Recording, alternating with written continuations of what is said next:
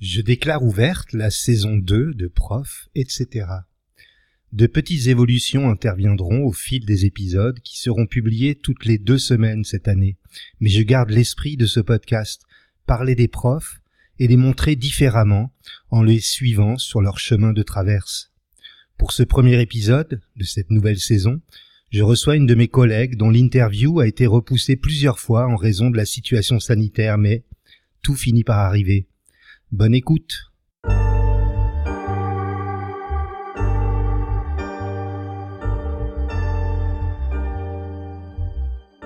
Le métier de professeur, tout le monde le connaît. Notre propre parcours d'enfant, puis celui de nos enfants sont jalonnés de profs, tels des repères dans le temps, mais aussi des repères dans l'accès aux multiples savoirs dont ils sont les garants. Le professeur exerce un métier qu'il a choisi, il l'exerce avec rigueur et compétence, mais avant de se fondre dans l'entité enseignement, les profs sont des femmes et des hommes, des femmes et des hommes formidables, des bâtisseurs aux multiples facettes. Je suis Christophe Salomé, professeur des écoles depuis une trentaine d'années, et depuis 15 ans je me promène d'école en école en tant que maître remplaçant. Je découvre régulièrement des personnes qui ont des choses à raconter, des personnes qui font, des personnes qui ne sont pas juste des enseignants, des profs, etc. Dans ce podcast, je leur donne la parole. Qu'est-ce qui leur a donné le désir d'enseigner? Quelles sont leurs valeurs, leurs passions, leurs attentes? Qu'ont-ils envie de partager? Prof, etc. Sylviano est née à Antibes. Petite, elle s'amusait à mener l'enquête en s'identifiant à l'inspecteur Colombo et plus tard à Hercule Poirot. Elle est devenue enseignante il y a 23 ans et c'est à la Gode, dans les Alpes-Maritimes, qu'elle vit et travaille. Lorsqu'on lui demande de résumer son parcours professionnel, elle cite Jean Jaurès. On n'enseigne pas ce que l'on sait ou ce que l'on croit savoir, on enseigne ce que l'on est. Ce métier lui est apparu au gré des professeurs inspirants qu'elle a croisés, mais aussi par des lectures, un goût prononcé pour les langues vivantes, beaucoup d'enthousiasme et bien sûr du travail. Sylvie est professeure des écoles et formatrice, et c'est une bosseuse. Son côté etc. c'est l'envie de créer, dans des directions parfois diamétralement opposées. Cela va du blog où elle parle de mode et de trucs de filles au blog pédagogique, elle en anime deux, où elle partage le fruit de son travail et les ressources qu'elle crée. En parallèle, Sylvie écrit des méthodes d'accompagnement de l'enseignement de l'anglais en partenariat avec sa sœur illustratrice.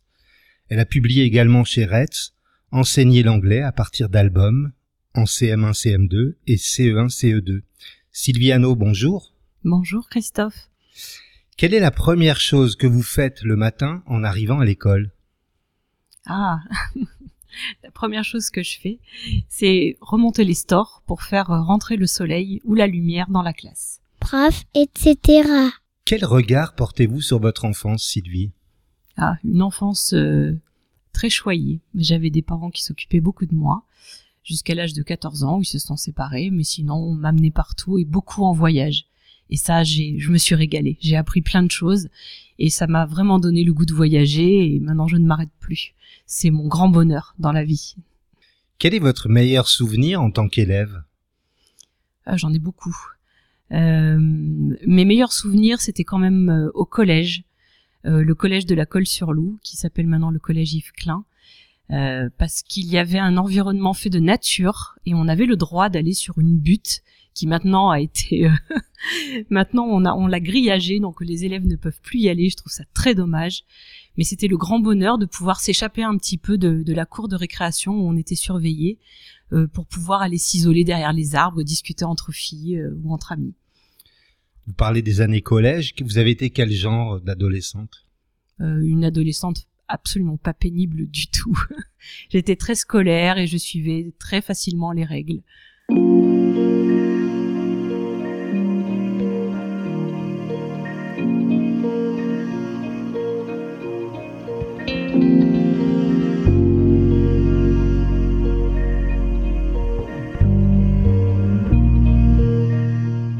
Alors en quoi cette période de l'adolescence a influencé le choix du métier de professeur que vous exercez aujourd'hui? J'ai vraiment eu la chance d'avoir énormément de professeurs qui m'ont donné le goût d'apprendre. Euh, je pourrais en citer quelques-uns qui ont vraiment marqué tout mon parcours, mais, euh, mais la plupart m'ont donné l'envie de devenir enseignante parce que je me suis rendu compte à quel point, quand on était passionné, on pouvait le transmettre. Et je ne voyais pas d'autres métiers où on pouvait transmettre cette envie d'apprendre que le professorat. Dans votre portrait, j'évoquais votre désir permanent de créer. Oui. Qu'est-ce qui a fait que vous n'avez pas choisi une voie dans le domaine de la création pure, les arts, la mode, l'écriture, etc. Je pense que je me sentais pas à la hauteur, tout simplement. Euh, je manquais certainement de formation et euh, je m'étais entièrement concentrée sur ma carrière professionnelle. Donc je me sentais pas du tout à la hauteur pour créer quoi que ce soit au niveau artistique. Et, euh, et puis finalement, j'aurais pu, puisqu'à à l'IUFM à l'époque, il y avait un professeur d'art plastique euh, passionnant aussi, qui m'a donné le goût des arts et qui m'a dit mais il faut vous lancer là-dedans. Et comme j'étais déjà euh, partie pour être enseignante, bah, je me suis dit que je pourrais créer avec mes élèves, et c'est ce que j'ai fait. Mais euh, je voilà, je manque souvent de confiance en moi, et euh, c'est ce qui fait que ça m'empêche de, de, de, de faire des choses euh, parfois euh, de manière euh, très exposée. En revanche, quand c'est sur les blogs, c'est plus anonyme finalement, et ça, ça me va bien d'être dans l'ombre. prof, etc. Alors justement, aujourd'hui, vous produisez de nombreuses ressources en anglais que l'on peut retrouver entre autres sur votre blog Storytelling 2 ou 2. Ou tout. Comment est né ce projet? Alors au départ, j'avais créé un blog pour euh, le CAFIPEMF, pour être maître formateur. Euh, dans le mémoire, il y avait un dossier avec des annexes et un nombre de pages limité. Et j'avais mis en lien ce blog pour pouvoir euh, montrer tout ce qu'on avait pu produire à partir des albums en anglais, donc le storytelling. Et donc ce, ce blog était uniquement un- une annexe du, du mémoire de CAFIPEMF. Or, il a été partagé par les conseillers pédagogiques en langue vivante. Je l'ai partagé aussi avec mes collègues et petit à petit, euh, c'est devenu un blog où je partageais tout ce que je faisais en anglais et, euh, et c'est resté comme ça. En parallèle, il y a votre blog généraliste cycle 3, Super maîtresse. Oui. Je l'ai bien dit. Oui, c'est cette tonalité-là. exactement ça. C'est pas la super maîtresse, Ouais, c'est ouais. lorsque les enfants me disent c'est super maîtresse, alors là, moi, ça fait ma journée. Vous pouvez nous en parler, nous dire ce que ce qu'on y trouve?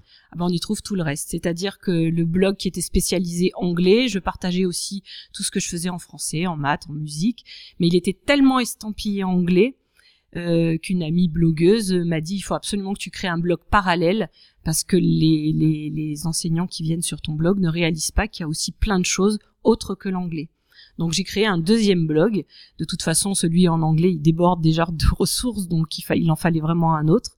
Puis j'ai l'habitude de bloguer depuis euh, depuis très longtemps, donc c'était devenu euh, quelque chose d'assez facile de créer un blog parallèle.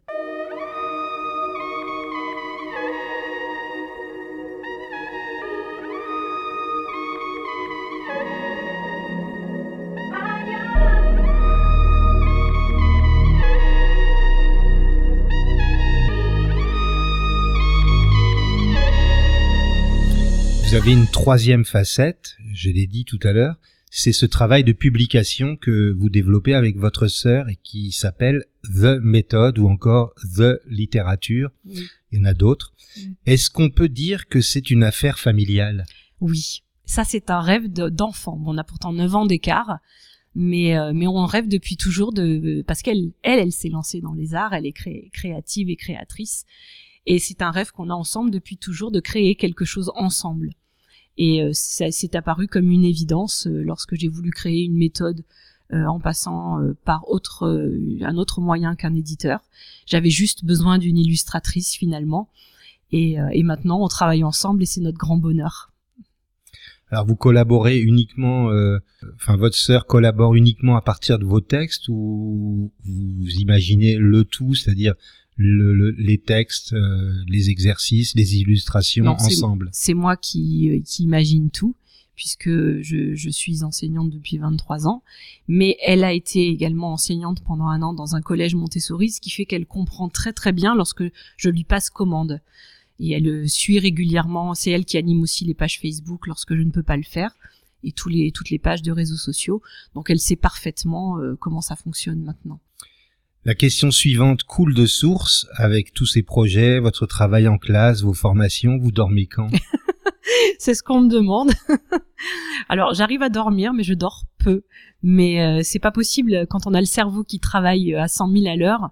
euh, dormir, ça devient finalement quelque chose d'accessoire. Mais euh, mais j'ai besoin de 8 heures de sommeil pour survivre comme tout le monde à minima. Donc je dors et si je n'arrive pas à dormir correctement la nuit parce que j'ai eu une idée et qu'à ce moment-là il faut que je la couche sur le papier, mon mari a l'habitude. Dans ces cas-là, je ferai une grosse sieste les jours suivants.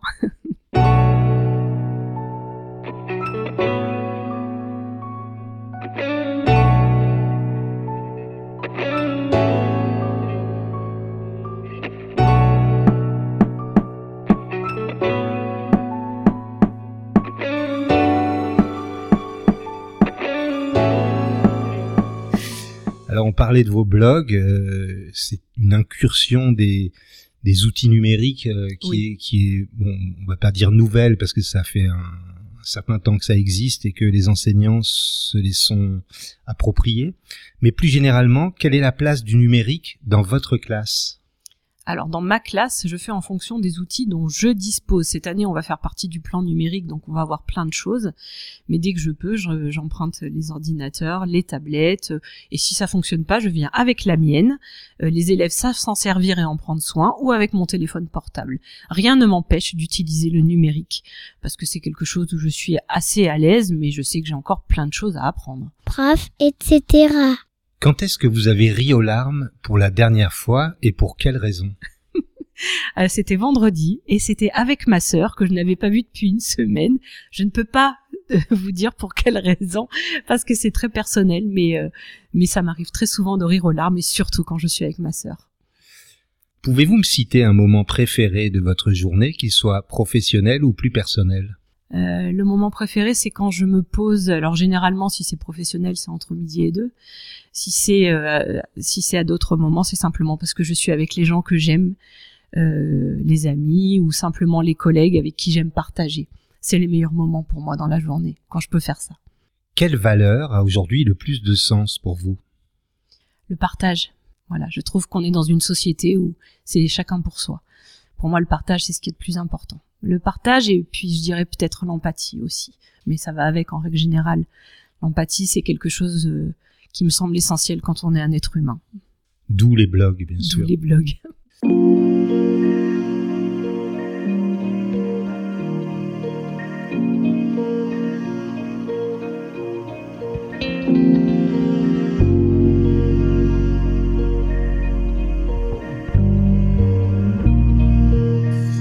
Quelle compétence ou capacité qui vous rend bien des services dans votre vie vous rend un peu fier?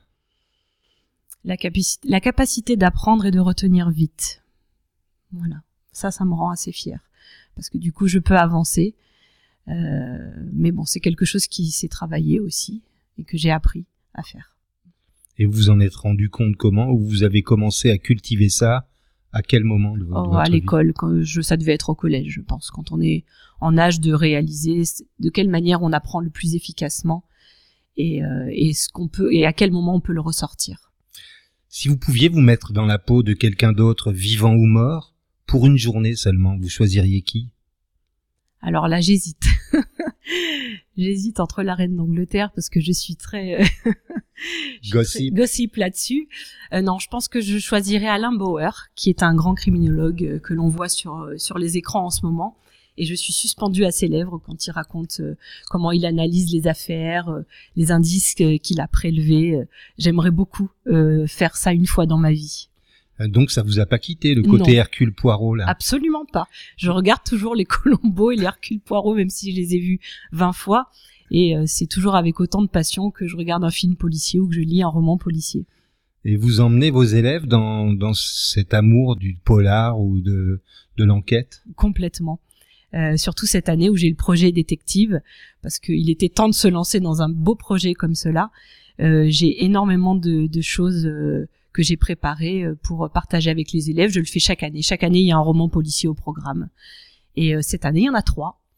Voilà. Avec sans Hercule Poirot, mais on a quand même pris Sherlock Holmes.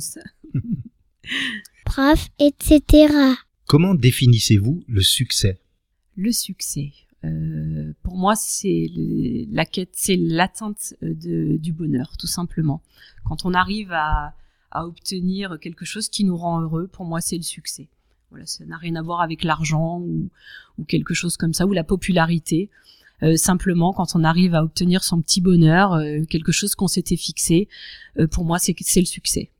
On arrive déjà à la fin de cet entretien, mais j'ai une dernière question à vous poser. Qu'est-ce que vous vous souhaitez pour les deux prochaines années? Le succès.